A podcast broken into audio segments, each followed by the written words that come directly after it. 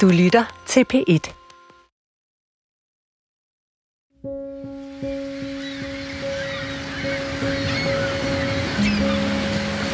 I Siri Randvær Hjelm Jacobsens brevroman Havbrevene er det første, man møder en beskrivelse af brevskriverne. Citat. Atlanterhavet, 180 millioner år, gammelt og brøsigt, men ikke uden ømhed. Elsker universet, intet kan længere overraske dette hav. Middelhavet, 5 millioner år, lillesøster til Atlanterhavet, elsker at glitre, Ikaros, og når store dyreflokke strømmer afsted. Jeg er vokset op ved hav. Ikke med havudsigt fra soveværelset, men tæt nok på til, at jeg har et forhold til det. Til at sejle optimistjolle som barn, og sidenhen større sejlbåde. Til at bade i havet, både med snorkel ude midt på den blå hylde, og fra stranden, i al slags vejr, hele året.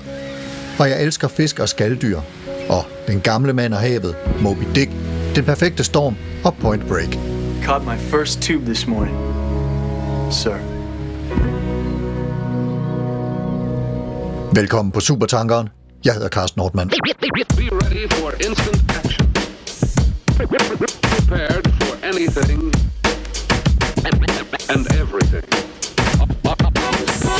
Figure what the wave is doing. Then accept its energy, get in sync, and charge with it. Vand fylder 71 procent af jordklodens overfladeareal. Mere end to tredjedele. Kloden er The Blue Marble, den blå marmorkugle, som et berømt foto, taget fra Apollo 17 i 1972 hedder. Måske er vores klode ikke planeten Jorden, måske er den planeten havet. Havet, der forbinder kontinenter, der rummer næring, skønhed, symbolværdi og uendelighed. Det er utæmmeligt og dragende, men det er også truet af vores udnyttelse af det. Dokumentarfilmen Seaspiracy, som havde premiere på Netflix i slutningen af marts 2021, blev meget hurtigt en af de mest sete dokumentarfilm på streamingtjenesten, både i Danmark og internationalt, og den har skabt debat vidt og bredt, fordi den påpeger nogle problematiske forhold i vores udnyttelse af havets ressourcer, men måske gør det på en måde, der kalder på justering. Uanset filmens troværdighed, giver den anledning til at overveje, hvilket eller hvilke forhold vi mennesker har til havet, som natur, som ressource, som symbol og som filosofi. Det er Supertankertogtet i dag. Og jeg har tre gæster med på Supertankeren i dag, fordelt på tre adresser, for at det ikke skal være løgn. Allerførst, velkommen til dig, Ken Haste Andersen. Tak for det. Du kalder dig selv fiskerifysiker, og det dækker over, at du er fysiker og marinbiolog. Du er professor i teoretisk marinøkologi ved DTU Aqua, og arbejder, som jeg har forstået det, med alt, hvad der er levende i havet. Det har du fortalt mig, altså fra bakterier til valer. Hvad har fået dig til at kaste over det oprindeligt, og hvorfor er det et vigtigt emne at øh, studere og udbrede? Jamen, det jeg gerne vil, det er at forstå livet, at forstå alt naturen, men især livet, og forstå livet i havet. Hvordan fungerer det? Hvad er det for nogle organismer, der lever i havet? Hvor lever de henne? Hvad er deres strategier for at overleve, for at reproducere sig? Og hvordan indgår de organismer i økosystemer? Hvordan hænger økosystemerne sammen? Og hvordan fungerer økosystemerne overordnet? Altså, man kan tænke på økosystemerne som noget, som tager øh, øh lys, energi fra lys og næring fra vandet, og transformerer det til for eksempel næring som, og protein, som vi kan spise, fisk og skalddyr. Men de har også for andre funktioner. De fungerer faktisk og er væsentlige i vores regulering af klimaet. Prøv at forstå økosystemerne og livet i den sammenhæng. Og så næste skridt er at forstå, hvordan, øh, hvordan reagerer livet, og hvordan reagerer økosystemet på forandringer. Hvordan reagerer de på for eksempel, at havet bliver varmere, det bliver surere, eller hvordan reagerer det på den grad af fiskeri, som vi udsætter det for. Ja. Så mit udgangspunkt er, at jeg vil gerne vil forstå, øh, jeg har ikke nogen ideologisk baggrund fra havet, jeg er ikke aktiv i miljøorganisationer, jeg er heller ikke fra en fiskerfamilie. I forhold til vores forvaltning er det, der betyder noget for mig, at øh, vi bygger den forvaltning på den bedst mulige viden, og ikke på vores forestillinger.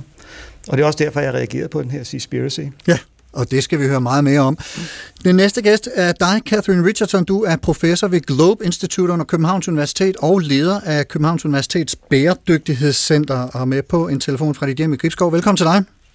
Jamen tak skal du have. Og du er uddannet biologisk oceanograf og har brugt de sidste 30 år til at medudvikle et nyt videnskabeligt domæne, der hedder Earth System Science, i erkendelse af tilstanden på jorden af interaktion mellem biologi, fysik og kemi og mennesker.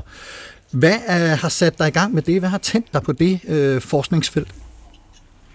Jamen altså, egentlig jeg startede med, fordi jeg arbejdede med havet, og jeg har, altså jeg, i modsætning til Kanten, så kommer jeg fra en familie, hvor min, min tipolderfader og min olderfar var, var skibskaptajner, så, så havet har altid været en del af mit liv. Og jeg vidste, at mit liv skulle, mit arbejdsliv skulle handle om havet, men om det var forskning, eller om det var rettighed til at bruge havet, det var sådan set, jeg var sådan set ligeglad. Det skulle bare handle om havet. Og som det har endt, så, så fandt jeg, øh, jeg forelskede mig simpelthen i de bitte, bitte, bitte små planter, der lever i havet, som man slet ikke kan se med det blotte øje. Og jeg forsker stadig i dem også. Men i starten forskede jeg i midten, eller i dem, kun fordi jeg, det, jeg bekymrede mig over, hvor meget kulstof de kunne fange for de der fisk. Og det gik op for mig ved at et, et møde med andre folk fra andre discipliner, at der var en hel masse kulstof, de fixerede, som ikke kom til fisk. Og den var mindst lige så vigtig, fordi den er med til at kontrollere og styre klimaet på jorden. Så, så jeg begyndte at interessere mig for, for havet, og ikke mindst havets biologis rolle i vores klima og miljø. Altså, altså hele den der store, den, den, den store holistiske økosammenhæng i virkeligheden, og hvordan alle faktorerne spiller sammen. Ja. At se på jorden som et økosystem, hvor havet er en vigtig del af det. Yes. Og endelig, velkommen til dig, Dorte Jørgensen, filosof, teolog og øh, historiker.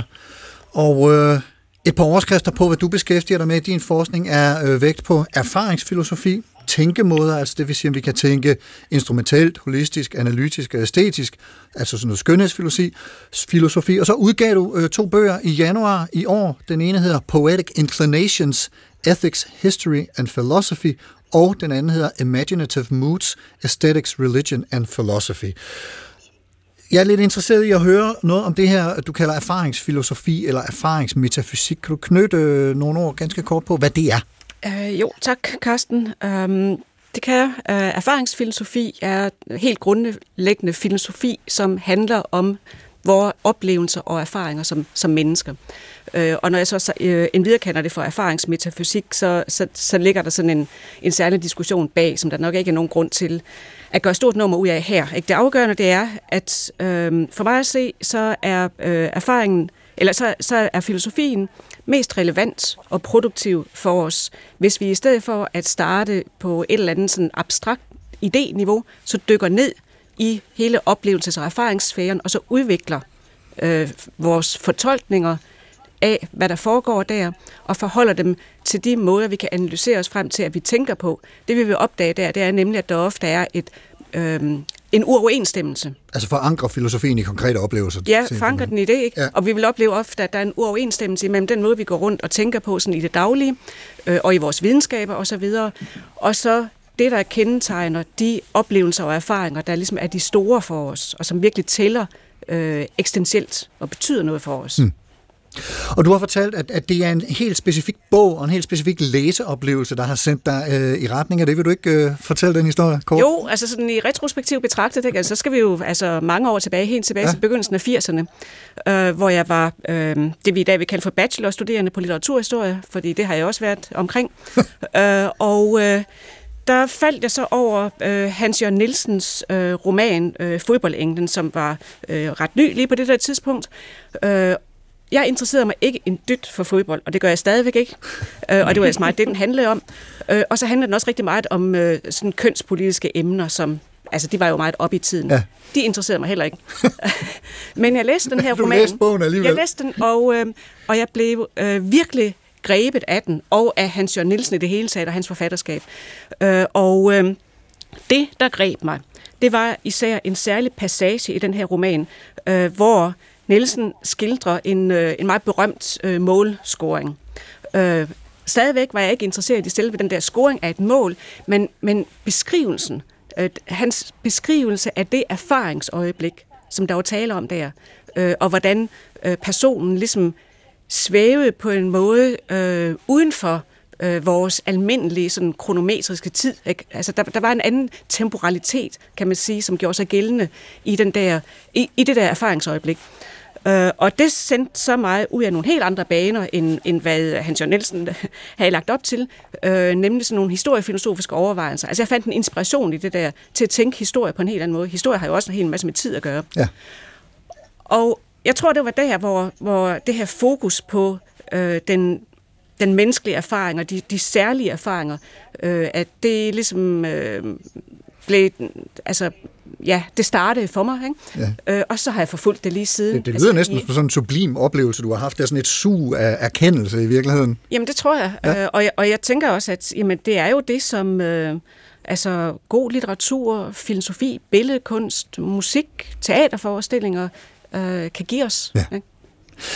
Så for lige at samle op, så taler vi om ikke fodbold, men havet omkring Danmark, øh, vort moderlige hav, hav, hav, og øh, havet, som dækker 71 procent af denne her klode, som vi dog trods stadigvæk kalder jorden, fordi det er jo på landjorden, vi mennesker hører hjemme, og ikke i vandet. Det kommer vi også til at tale om. Men altså alt det vand, det giver naturligvis anledning til rigtig mange tanker, som vi forsøger at indkredse i supertanker i dag. Og jeg vil lige høre jer alle tre, øh, måske dig først, Ken, hvis der ligesom er en pointe, vi kan have med os i, i, i tankerne, mens vi taler videre her den øh, kommende lille times tid. Hvad, hvad kunne det så være, synes du? Jamen så meget kort, så vil jeg øh, parafrasere sådan en, en klassisk øh, engelsk sætning, nemlig at det vil sige, you can't have your fish and eat it too.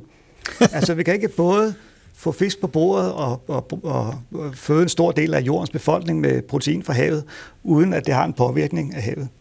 Yes, det er noteret. You can't have your cake, er det vist oprindeligt, men altså i dette tilfælde fish and eat it too. Catherine? Jamen, det vil være for mig, altså det intet tyder på, at naturen i havet er mindre værd eller har mindre behov for beskyttelse end naturen på landjorden, men havets natur er ikke en del af vores bevidsthed. Og endelig, Dorte, har du en pointe, vi kan tage med os? Ja, er havet noget uden for os, eller er havet og vi dele af det samme hele? Smukt.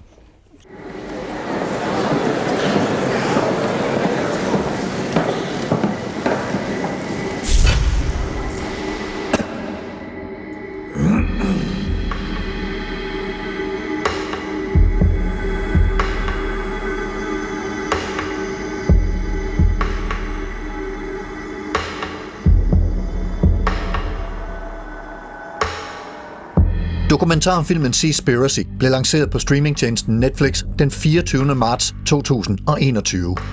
Den kravlede hurtigt til tops på listen over mest sete film og tv-serier, og den er angiveligt den mest sete dokumentar på Netflix nogensinde.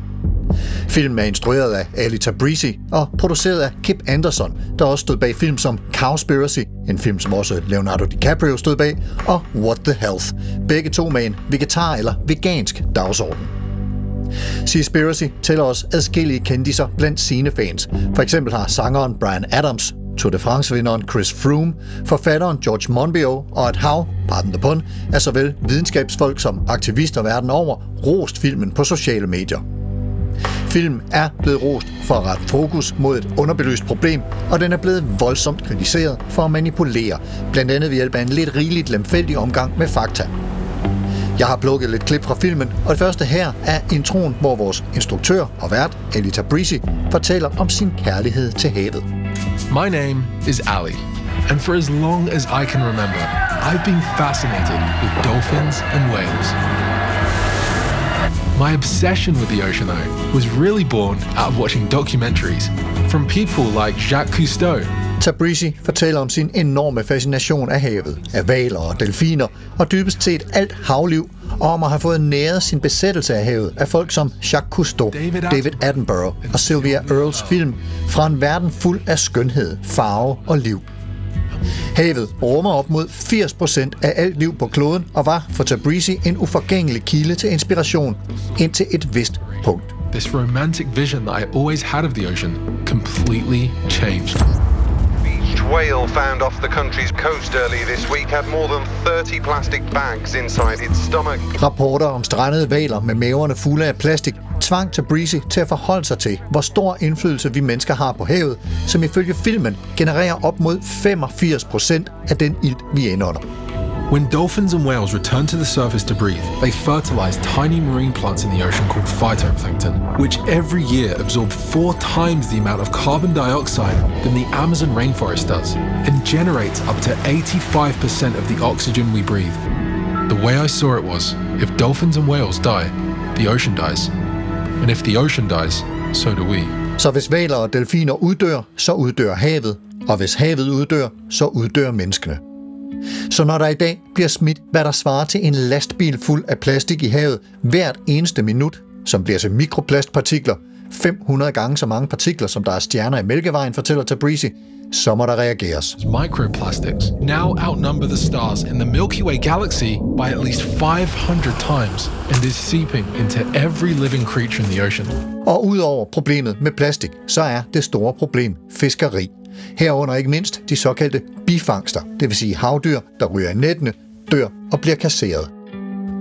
Det gælder blandt andet hajer, meget illustrativt fortalt af en mand, hvis ene ben og arm er blevet taget af en haj, der fortæller, at hajer dræber 10 mennesker om året. Men til sammenligning dræber mennesker mellem 11 og 30.000 hajer i timen på grund af bifangst. We kill 11,000 to 30,000 sharks per hour. En anden kilde fortæller, hvordan en fiskerbåd i Island på en måned fangede 269 marsvin, 900 sæler og 5.000 fugle som bifangst. People love dolphins, and most of them have no idea that when they eat fish, they actually putting a death sentence on the dolphin population in France. Så i forlængelse af at have illustreret, hvordan det at spise fisk er en dødsdom over delfiner, får vi at vide, at fiskeri er mere skadeligt end olieforurening. biggest issue by far is commercial fishing. It's not just far more damaging than plastic pollution, it's far more damaging than oil pollution from oil spills. The Deepwater Horizon oil spill in the Gulf of Mexico was the biggest in history. It gushed huge quantities of oil into the deep sea for a period of months, and everyone was appalled at the death of wildlife on the beaches as the oil slopped ashore. But in fact, the fishing industry in the Gulf of Mexico destroyed more animals in a day than that oil spill did in months. Vi må gøre op, fortæller Seaspiracy, med den romantiske forestilling om den lille trækutter med den rare, hvidskækkede kaptajn med tindrende blå øjne, der fanger fisk til sin familie og sin landsby. It's a little red boat chugging across a sparkling sea with Captain Birdseye at the wheel, with his white beard and his twinkly blue eyes and his fisherman's cap. Og kort efter falder en af filmens mest omdiskuterede pointer, nemlig at hvis fiskeriet fortsætter, som det ser ud nu, så vil havene være næsten tomme i 2048. I learned to breathe underwater. Perhaps one of the most shocking facts of all came from one of the world's leading fisheries experts, estimating that if current fishing trends continue, we will see virtually empty oceans by the year 2048.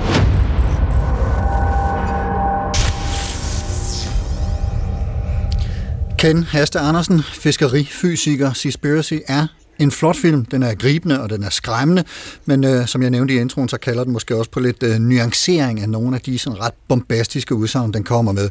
Vi hører for eksempel her, at bæredygtig øh, fiskeri ikke findes. Øh, de går også videre til at sige, at det her MSC-mærke, som øh, vi tit ser på pakker og dåser med fisk i supermarkeder, ikke er fem flade øre værd.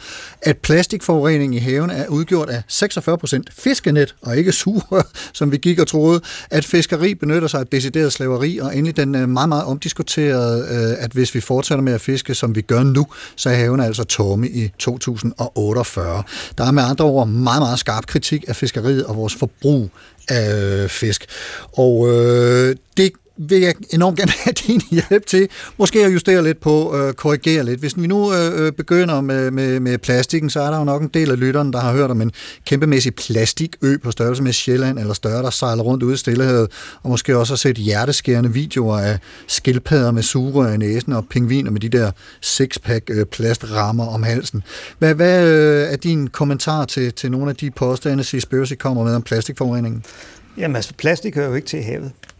Øh, Så det er klart, at det er et problem, og det er noget, vi bør- arbejde på at begrænse. Men der er faktisk det ved plastik, er det er jo vidunderligt, fordi det faktisk ikke reagerer særlig meget med nogen ting. Så hvis man spiser noget plastik, jamen, så kommer det faktisk langt hen ad vejen ud igennem den anden ende. Det største problem er de store plastik, altså plastikposer, som man kan, som større organismer kan spise. Men faktisk er altså koncentrationen af plastik er relativt lav i havet, så det er ikke, det er ikke plastik, som står øverst på min øh, liste over ting, som er umiddelbare trusler for livet i havet. Den største, og det har det Seaspiracy jo korrekt fat i, det er er fiskeriet. Og, og inden du lige får lov til at uddybe det, så ved jeg, at der faktisk er også sådan en lidt, lidt, lidt overordnet pointe omkring den her film, som, som øh, det måske er meget relevant lige at have med. Øh, vil du ikke øh, Jo, levere altså det? jeg synes, det er vigtigt, når man diskuterer Seaspiracy, og gøre det klart, at det ikke er en dokumentarfilm. Seaspiracy er et stykke propaganda, Fordi udgangspunktet er, at øh, der er, de folk bagved har en ideologi og en pointe, som de gerne vil illustrere, og den pointe er, at vi må ikke slå fisk ihjel. Så det de gør er at finde øh, fakta og så videre, som underbygger den, øh, den ideologi eller den idé. Og det er det, som det hele handler omkring. Og det er jo smukt fortalt. Det er jo en historie om en, Meget ung, effektivt, ja. en ung mand, som, øh, som øh, ung, naiv mand, som har et, et, et, et ærligt ønske om at forstå livet i havet og fiskeri i havet, og hvordan det kan være bæredygtigt, og han tager på en rejse rundt i verden, og hver gang han ser nogle ting, bliver han klogere og klogere, indtil han til sidst kommer med konklusionen. Og mange af de ting, som man ser, er jo korrekt. Altså, det er jo korrekt, at der findes der, der, der sker sjakfinding, altså den her forfærdelige praksis, hvor man fanger en haj og skærer finderne af, og lader hejen synke til bunds for at dø en langsom død. Det er også rigtigt, at der findes rovfiskeri, hvor kinesiske og europæiske fartøjer tager ned langs Afrikas vestkyst, eller øst, ja, vestkyst må det blive, og fanger de fisk, som ellers kunne være blevet fanget af lokale fiskere, og så videre og så videre. Det, det er rigtige problemer. Det er også problemer, som der er fokus på. Altså, vi tager sharkfinding igen. Der er jo en grund til, at det i filmen er, er vanskeligt for ham at finde ud af noget omkring det, fordi det er jo styret af mafiaen, og det er jo selvfølgelig, fordi det er ulovligt. Så det er jo noget, som der arbejdes på at, under, altså, at, at fjerne. Men det bliver præsenteret som om, sådan er fiskeri. Det, det, altså, er sharkfinding er simpelthen krybskytteri øh, for, for, for Ja, det kan du godt sige, men det er jo også, altså grunden til, at vi ikke bryder os om det, er jo at dels, at, at øh, hajer er mere følsomme for fiskeri end, end, end andre benfisk. Øhm, og det andet er jo, at, at, det, øh, at man faktisk ikke udnytter ressourcen, vel? Man tager bare og skærer finderne af, og så lader den ressource ja. gå tabt ellers. Skrækkeligt. Øh, men det andet, de gør, er, den anden metode, de bruger, er det, vi i fagsproget kalder cherry picking. Altså, man vælger de fakta, som passer ind i det narrativ, som man gerne vil have. Og den her, som du nævnte med, med 2048-historien, er et godt eksempel på det.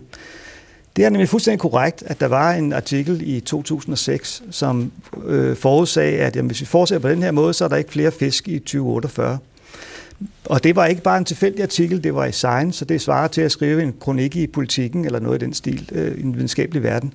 Den artikel skabte enormt røre i den videnskabelige miljø, fordi dels var den baseret på relativt dårlig videnskab, altså det var jo bare en ekstrapolation, de havde lavet. Det ville som regel ikke gå igennem peer review.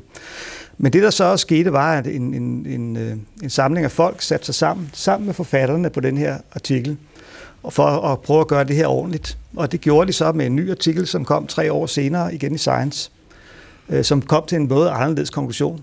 Og det ved jo for altså dem, der har lavet Seaspiracy, at, at de forfattere har kommet med en anden konklusion, men den sandhed vælger de ikke at bringe. den, den udlader det lige. Catherine Richardson, øh, altså en af de ting, som, som øh, filmen også går ud med, det er, at bæredygtigt fiskeri ikke findes. Øh, og, og, og, og, og den her utilitaristiske måde at gå til havet som ressource, og vi skal bare øh, trække alt det protein ud af den, vi kan, øh, og, og i øvrigt øh, have, have fun and games med at bade i vandet.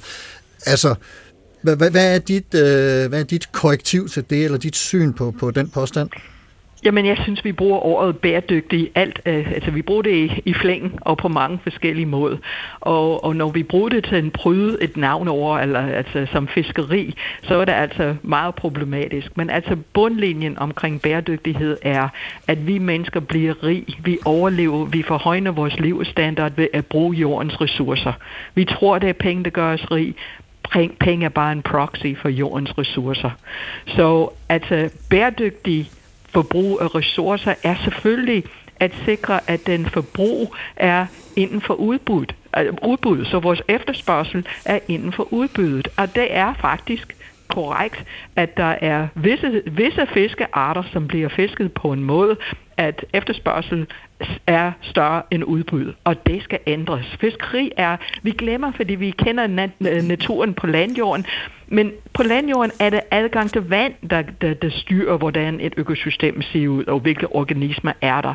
I havet er adgang til vand faktisk ikke noget problem.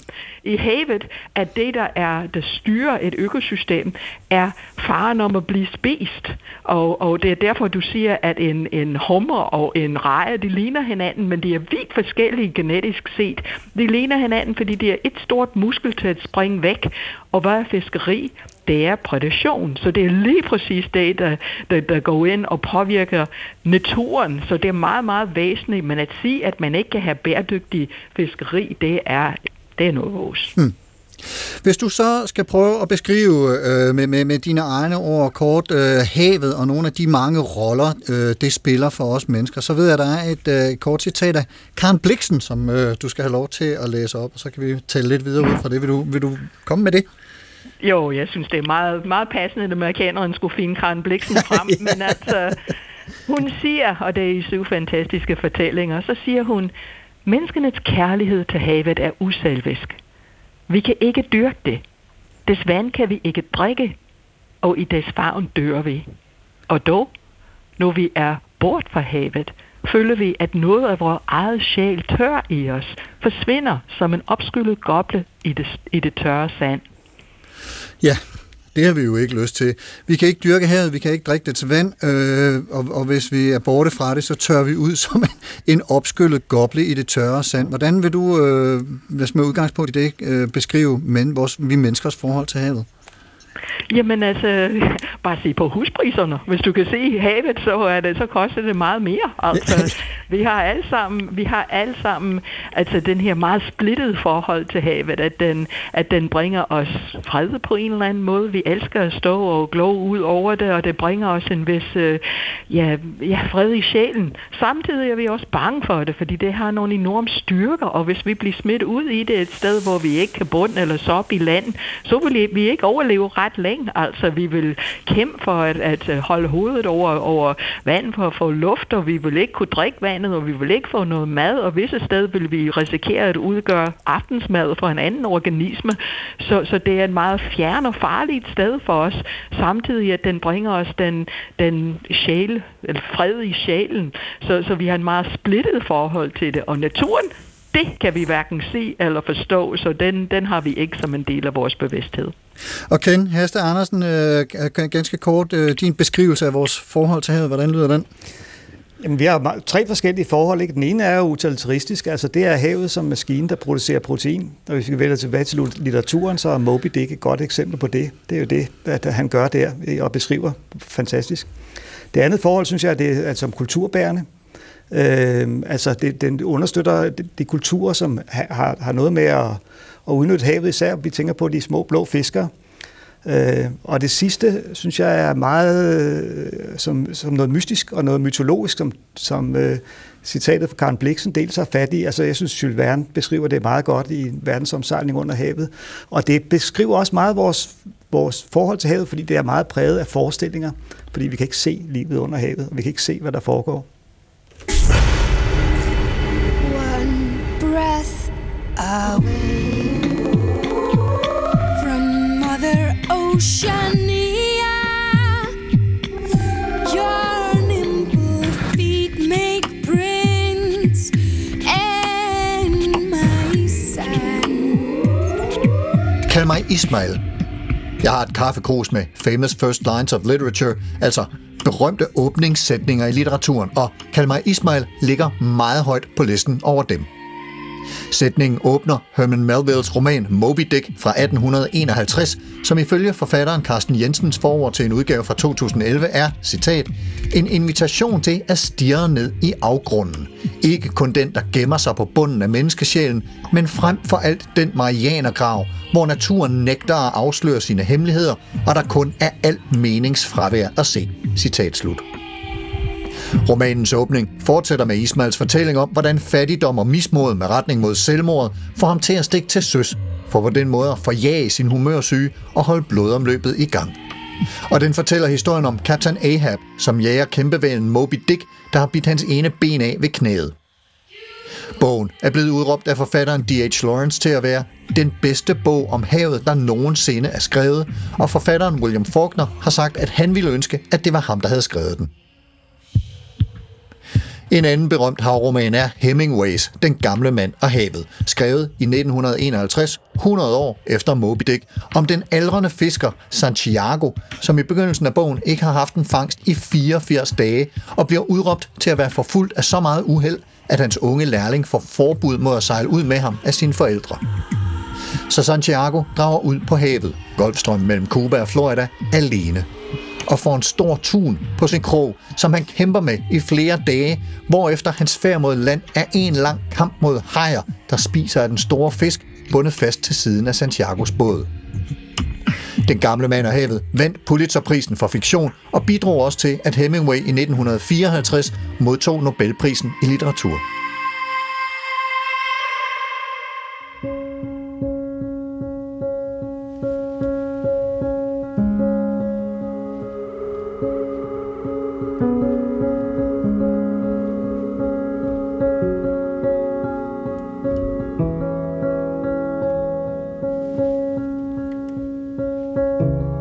Så må vi ikke forbigå vores hjemlige H.C. Andersens lille havfrue. Historien om den yngste af fem havfrueprinsesser, der som 15-årig får lov til at stige op til havoverfladen og se, hvad der findes der. Hun overværer en fødselsdagsfejring på et skib af en ung, smuk prins, som hun forelsker sig i på afstand, og da en voldsom storm sænker skibet, redder hun prinsen i land og efterlader ham bevidstløs på stranden. Prinsen opdager ikke, at havfruen har reddet ham. Havfruens bedstemor fortæller den lille havfrue, at mennesker har korte liv på jorden, men lever evigt i himlen, mens havfruer lever 300 år i havet og bliver til havskum, når de dør.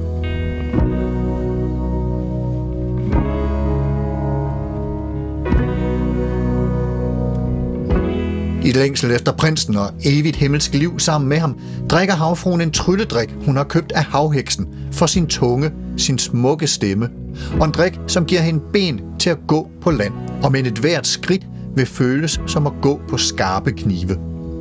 Hun får at vide, at hvis prinsen bliver gift med en anden, vil hun selv blive til skum på havet.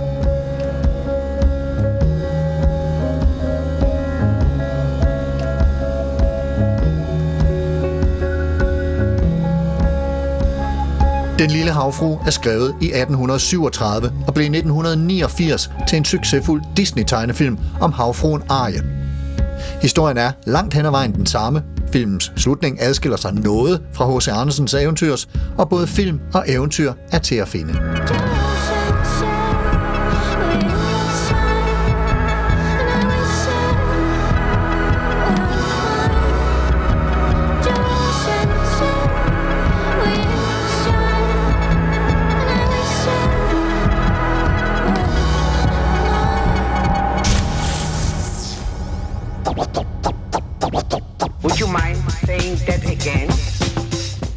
Hvis vi fortsætter med at fiske i havene, som vi gør i dag, så er de tomme for fisk i 2048. Det Blandt meget andet uønsket hævder den meget populære, men også kontroversielle dokumentarfilm, eller partsindlæg, som Ken Hester Andersen kalder det, Seaspiracy, som de seneste to måneder har båret titlen som mest sete dokumentar på Netflix i store dele af verden. En film produceret af nogle af de samme folk, som også står bag filmene Cowspiracy og What the Health. Alle tre film, som slår et slag for veganisme. Og det er altså både helbredsmæssige årsager, dyrevelfærd, biodiversitet og klimaovervejelser. Og altså en film, der har sat verdenshavene og livet i dem til debat. Jeg har besøg her i Supertanker i dag af Ken Haster Andersen, som kalder sig fiskerifysiker. Han er fysiker og professor ved teoretisk marinøkologi ved DTU Aqua.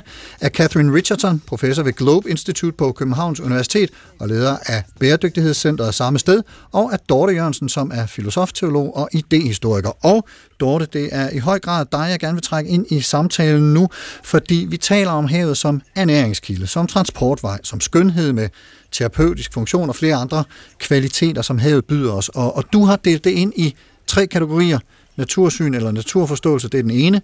Oplevelser og erfaringer, det er den anden. Og endelig som symbol. Så lad os begynde med det her natursyn og naturforståelse. Hvad ligger der for dig at se i det? Ja, altså jeg, jeg vil øh, stilisere det og så sige, at, at øh, vi har grundlæggende to forskellige tilgange til naturen. Øh, I det ene tilfælde så øh, opfatter vi naturen som noget, der har værdi for os.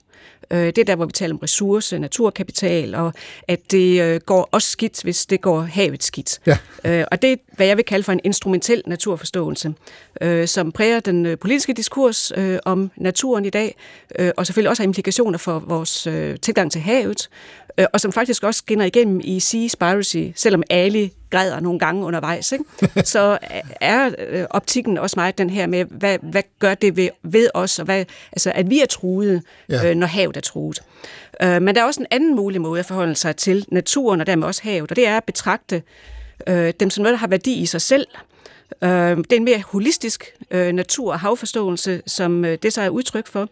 Øh, og øh, den kan faktisk spores langt tilbage i historien. Man kan sige, at det var sådan, vi begyndte øh, i, i vores tilgang til naturen og herunder havet. Øh, og så har det så ændret sig i nyere tid, og i dag der lever vi ligesom med begge forståelser, men hvor den der med naturen og herunder havet som noget, der har værdi i sig selv, det er sådan lidt den eksotiske i dag. Ikke? Øh, og den mere instrumentelle tilgang, det er den, der, der fylder. Øh, når jeg siger, at vi kan gå helt tilbage til øh, tidligt øh, i historien, så tænker jeg her blandt andet netop filosofihistorien, øh, som jo øh, i, øh, sådan, i europæisk øh, regi starter med øh, den græske naturfilosof øh, Thales, øh, og øh, han betragtede vand som altings kilde og væsen, øh, og opfattede sig i øvrigt ikke det her vand bare som noget biologisk, men også ligesom som noget åndeligt. Og så kan man faktisk følge øh, den, den sådan holistiske, naturfilosofiske tilgang til naturen hele vejen op til nyere tid, til etableringen af de moderne naturvidenskaber, øh, sådan i 1600-tallet. Øh, der får vi så et, et spændingsforhold, men i, i middelalderen øh, florerede masser af holistisk øh, klingende naturfilosofi. Og ikke så lang tid efter, egentlig kun et århundrede efter øh, øh, opkomsten af de moderne naturvidenskaber og deres øh, etablering, øh, der melder romantikerne sig så på banen øh, med en, øh, altså en, en kritisk øh, stemme. Og der får vi så i virkeligheden, altså der, der havner vi et sted, hvor man kan sige, at vi kan, vi kan ligesom spænde en ende fra tales helt tilbage i den tidligste filosofihistorie, så op til for eksempel H.C. Ørsted, der, der skrev om ånden i naturen. Og i dag, der har vi så det her dobbelte, den dobbelte tilgang, ikke? Men hvor den ene dominerer helt klart. Mm. Og hvis vi så skal kigge på, på, på det øh, punkt to, om man så må sige, øh, oplevelsen af havet, altså vores erfaringer med det. Hvordan øh, tegner de sig så? Ja, her vil jeg så gerne skille mellem oplevelser og erfaringer. Altså ja. oplevelserne som det helt umiddelbare, og erfaringerne som det, der kan vokse ud af øh, oplevelserne, øh, og som dermed også er det filosofisk betragtet mest interessante. Mm-hmm. Øh, og øh, vi har alle mulige forskellige oplevelser af havet, som kan være anledning til en række forskellige erfaringer. For eksempel oplevelsen af fjerne horisonter og udstrakte vidder. Det kan afstedkomme en erfaring af frihed og nye muligheder. Eller oplevelsen af uendelighed på grund af vidderne og dybderne i havet. Det kan kaste en erfaring af, at der er noget, der er større end os. Altså, ikke?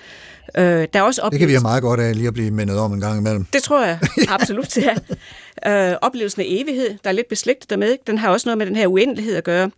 Men den har også noget at gøre med, at havet har været der fra tidernes morgen. Øhm, og det kan kaste en erfaring af sig af, at der er noget, som øh, overskrider vores egen endelighed, og dermed også en erfaring af, at vi er fagnet og borget af noget, som er større, også i tid end os.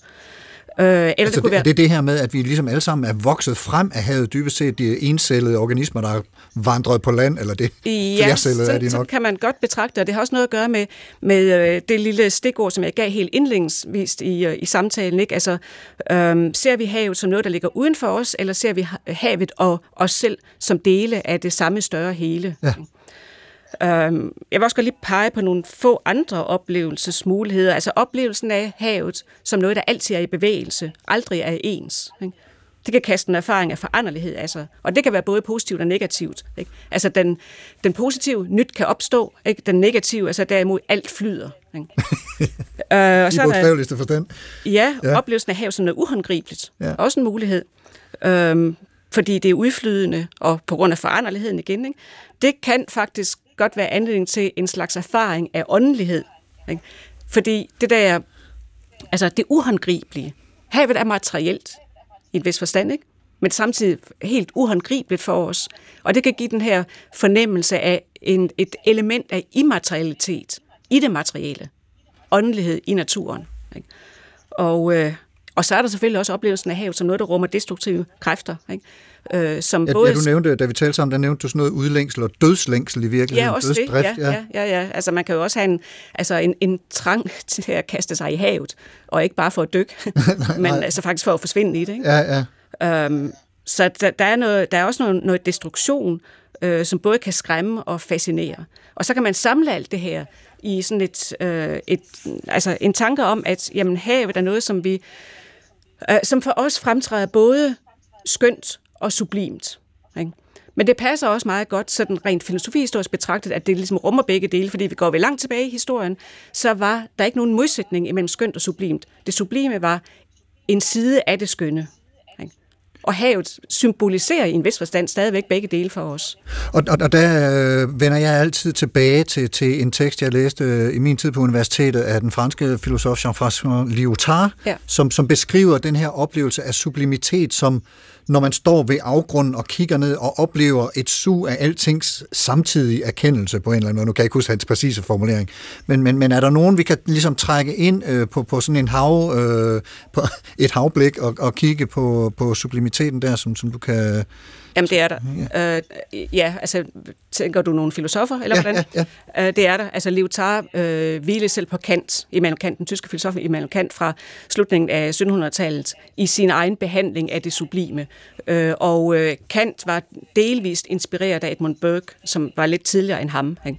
Øh, og... Øh, Altså når man går ned og kigger på skrifter fra den tid der, så ser man også, at, at havet optræder i overvejelserne, og, og naturen selvfølgelig i det hele taget, i overvejelserne over det sublime. Mm. Øhm, Og når vi så er øh, i, i det her med sublimitet, og nu nævnte vi det også øh, øh, begrebet, øh, da, da du talte om fodboldenglen tidligere, så har havet selvfølgelig også en symbolsk betydning og, og en kunstnerisk udfoldelse øh, på, ja, nu nævnte jeg jo nogle, nogle øh, litterære øh, tilgange, men, men vil du ikke prøve at, at, at komme med nogle af dine eksempler på, hvad, hvad den symbolske betydning øh, indebærer? Jo, altså der, der er jo kolossalt meget at tage fat i.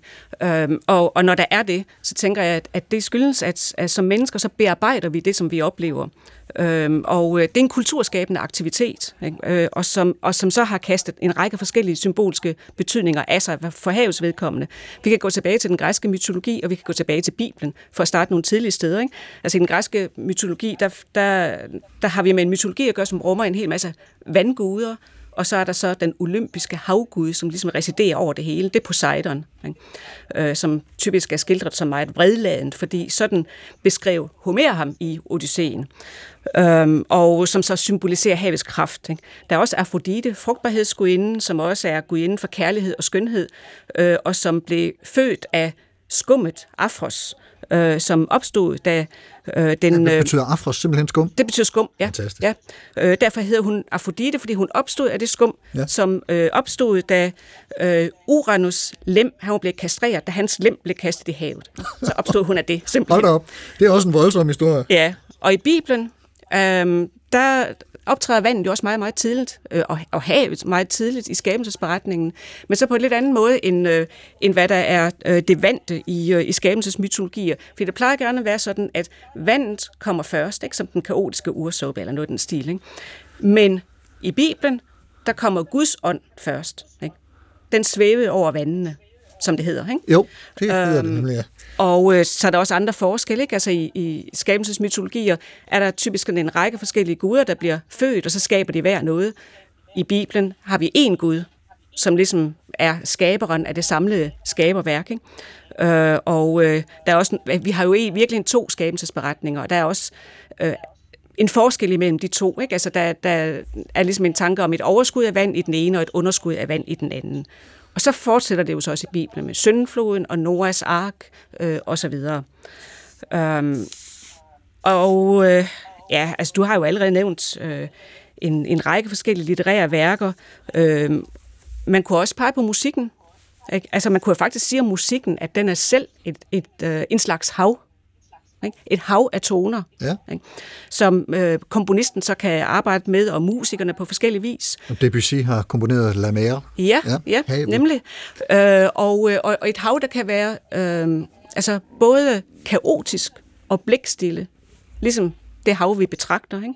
Og der kunne jeg godt tænke mig at pege på øh, noget, der hedder havorlet i Zadar i øh, Kroatien, øh, som egentlig bare sådan ligner nogle, nogle trappetrin, der går, det er en skulptur i virkeligheden, som, nogle trappetrin, som går ned i havet, øh, og hvor øh, vand og luft så får lov til igennem det næste trin at sive ind, og så at blive presset op øh, i, øh, altså igennem de øverste, og så opstår der øh, sådan, øh, altså der, der kommer toner Altså nogle havdrevne orgelpiber i ja, virkeligheden. fakt, ja, det er det faktisk, ja. Det, Fantastisk. det er det. Øh, og, øh, og der bliver der netop i, i den der skulptur, der bliver der jo arbejdet med øh, den foranderlighed, som jeg pegede på tidligere. Ikke? Altså fordi de toner, der kommer ud, er aldrig nogensinde ens, fordi havet altid er i bevægelse. Ikke? Så hver gang man går tur ved, øh, altså der ved havet, så vil man ligesom kunne høre ny musik, for nu at sige det sådan. Ikke? Fantastisk.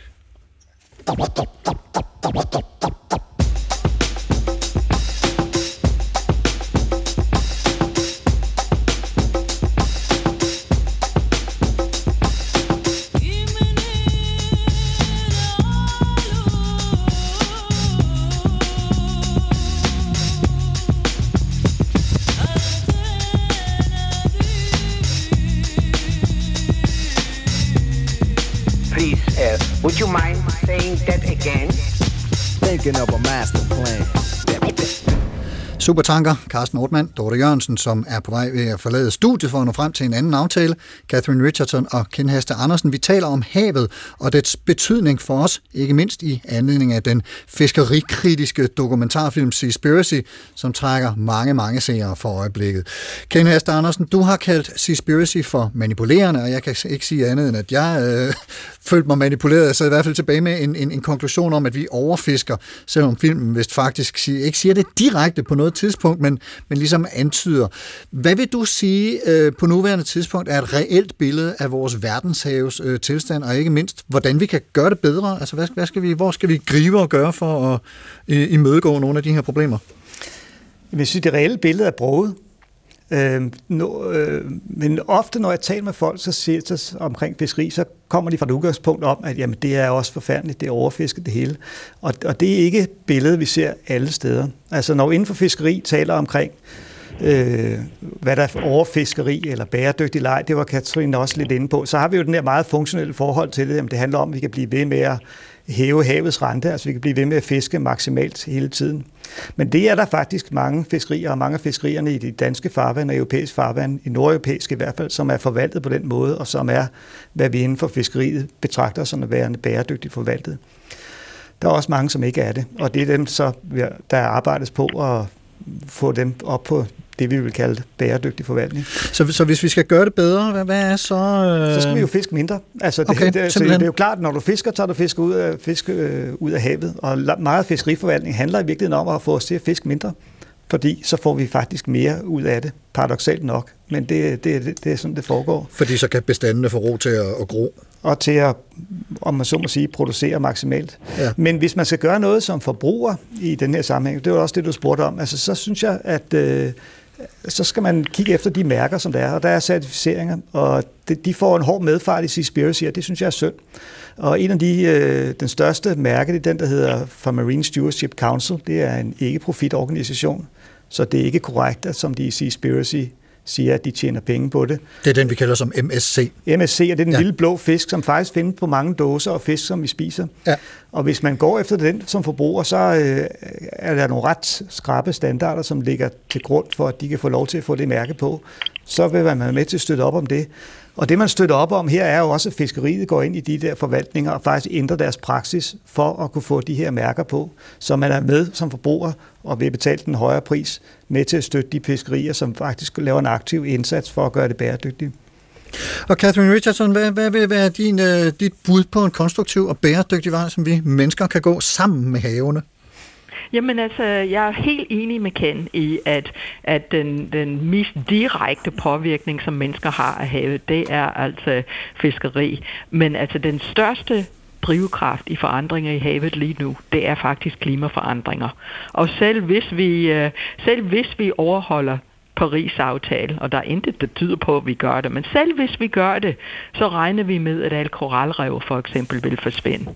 Så, så havet er, altså den har i sig over 90 procent af den ekstra varme, der nu lagres i nærheden af, af jorden. Og den ændrer i den grad på, hvor du finder forskellige organismer. Vi har en masse nu mere sydlige fisk i vores farvand. Vi skal begynde at tænke på at vende os til en nudårs sardin i stedet for en nudårs torsk. Så, så der sker rigtig, rigtig meget i havet lige nu, takket være klimaforandringer, og vi tænker ikke ret meget over det, men jeg tror, vi er tilbage til det, som, som Dorte sagde, selvom jeg synes, hun, hun fik mig godt nok til at føle, at mine, mine fødder er fastplantet i min gummistoler ved, ved havets kant, men, men, men hun snakkede om det der med, at man kan se på naturen på to måder. At det har en værdi i sig selv, eller at man kan udnytte det. Og jeg tror på landjorden, altså, at der er om ikke balance, i hvert fald veje den der med, at vi ser på naturen i havet som en, eller naturen som værdi i sig selv, den er langt stærkere på landjorden, end det er i havet. Og jeg kan komme med et eksempel, der forarvede mig grusomt. For, for to år siden så tillod Danmark et fiskeri, et kommersielt fiskeri på søstjerner for, med henblik på at fodre gris. Og jeg er ikke i tvivl om, at, at, at den fiskeri bliver tilladt ud fra, at det vil nok ikke tro selve arten. Men det, der generer mig ved det, er, at alle overskrifter står, havets plag bliver til profit. Og jeg kan hilse og sige, at søstjerner er ikke sat på jorden til at være en plag for de danske fiskere.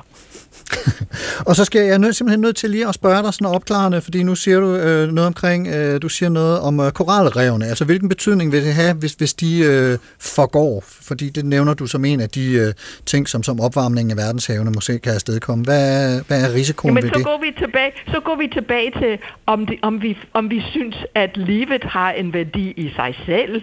I så fald er det en uerstattelig tab.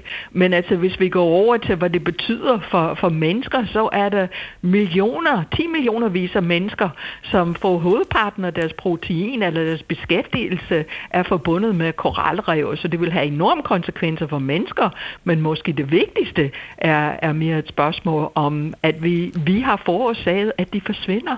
Ja. Det er stort.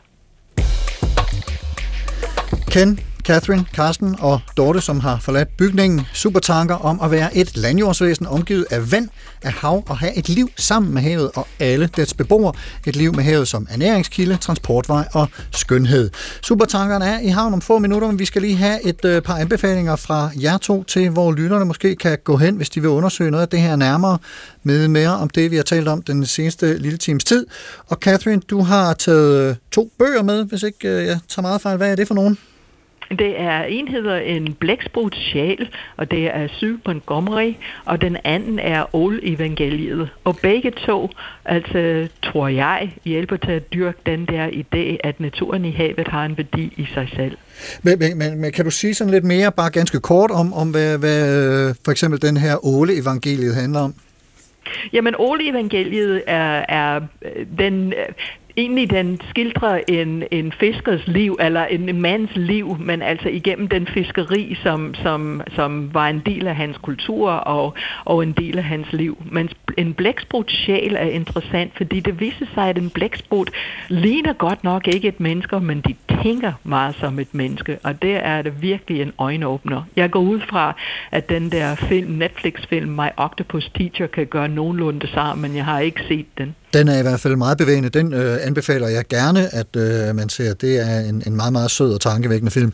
Ken Hast Andersen, hvad vil du anbefale til lytterne, som er stadig kan søge hen? Åle Evangeliet er en strålende bog, men jeg synes også, den er en god, øh, interessant i den her sammenhæng, fordi at øh, ål er et af de fisk, som er mest troet. Øh, og faktisk har forfatteren meget, meget svært ved at erkende det, og, øh, og erkende, at den kultur, som han selv har en del af, og som er en del af ham, øh, har været med til at, at tro ålen, og dermed også kulturen selv. Så den, det, det er et meget godt eksempel på det skisma, som mange øh, finder sig i. Men ellers, hvis man gerne vil vide noget om fiskeri og have, have et andet perspektiv på de ting, som øh, Seaspiracy bringer frem, så er der en, en blog, en hjemmeside, lavet af University of Washington, og den hedder Sustainable Fisheries-UW, altså University of Washington.org, hvor de tager mange af de ting, der sker i medierne, og bringer, øh, hvad skal man sige, den videnskabelige blik på den. Og det lægger jeg selvfølgelig link til på, på programmets øh, Facebook-side her. Og, og endelig, hvis man vil dy- dyrke det, altså fascinationen, så synes jeg, at BBC's Blue Planet-serie er vidunderlig. Og det sidste, jeg måske vil bringe, det er mere også for, på, på Dorte, altså hvor vores, øh, hvor, vores fascination af havet i forhold til døden, livet og uendeligheden, så er det en gammel sang af Sebastian, der hedder Den Gamle, ja. som handler om manden, som står og kigger ud af havet, og til sidst tager ud over det og ud i intetheden. Fantastisk. Og så har Dorte Jørgensen selvfølgelig også et antal øh, anbefalinger, som jeg lægger på Facebook-siden Carsten Ortmann Radio. Jeg kan lige sådan hurtigt i flæng nævne øh, værket Planternes Metamorfose af Goethe. Øh, Ånden i naturen af H.C. Ørsted, som øh, Dorte Jørgensen også selv var inde på, og øh, en tekst af den tyske filosof Walter Benjamin, som hedder Lære om det lignende. Desuden så kan man finde øh, input hos både Einstein og Løstrup, og endelig måske allervigtigst øh, Inger Christensens værk Hemmelighedstilstanden.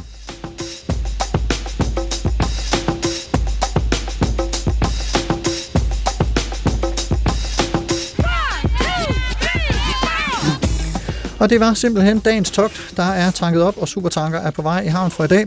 Ken Haster Andersen, professor i teoretisk marinøkologi ved DTU Aqua, fiskerifysiker. Mange tak, fordi du kom og var med til at øh, hjælpe os med at forstå havet og dets øh, betydning for os. Tak fordi du har været med. Og Catherine Richardson, professor ved Globe Institute, også kaldet Center for, eller måske som også rummer, Center for Makroøkologi, Evolution og Klima under Københavns Universitet. Tusind tak til dig også for at hjælpe med at gøre os alle sammen lidt klogere. Selv tak. Og så naturligvis tak til Dorte Jørgensen, som altså har forladt bygningen, men som jo altså trak nogle smukke filosofiske perspektiver igennem havet. Som altid også mange, mange tak til dig, kære lytter, for at lytte med. Hvis du kan lide det, du hører, så del det med dine venner på landjorden og Under the Sea, som de synger i Disneys havfrufilm. Hvis du har ris, ros eller idéer til programmet eller andet, du gerne vil kommunikere til mig, så skriv en e-mail til supertanker.dr.dk eller gå ind på Facebook-siden Carsten Ortmann Radio og kommenter der. Og der lægger jeg altså også gæsternes anbefalinger og en musikplayliste. Programmet i dag var tilrettelagt af mig. Jeg hedder Carsten Ortmann. Ha' en rigtig god uge og på genhør.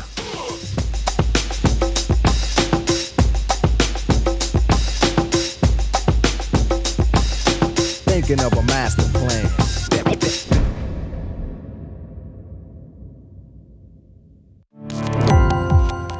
Gå på opdagelse i alle DR's podcast og radioprogrammer. I appen DR Lyd.